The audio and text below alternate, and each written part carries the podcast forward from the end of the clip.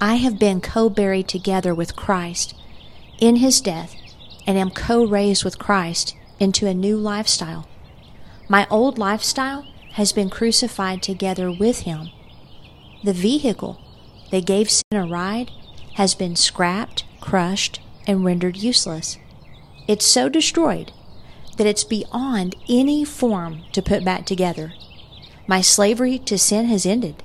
If nothing else stops me from doing something wrong, the fact that I've died to sin certainly does. Faith sees that I am dead to sin and alive to Him in righteousness.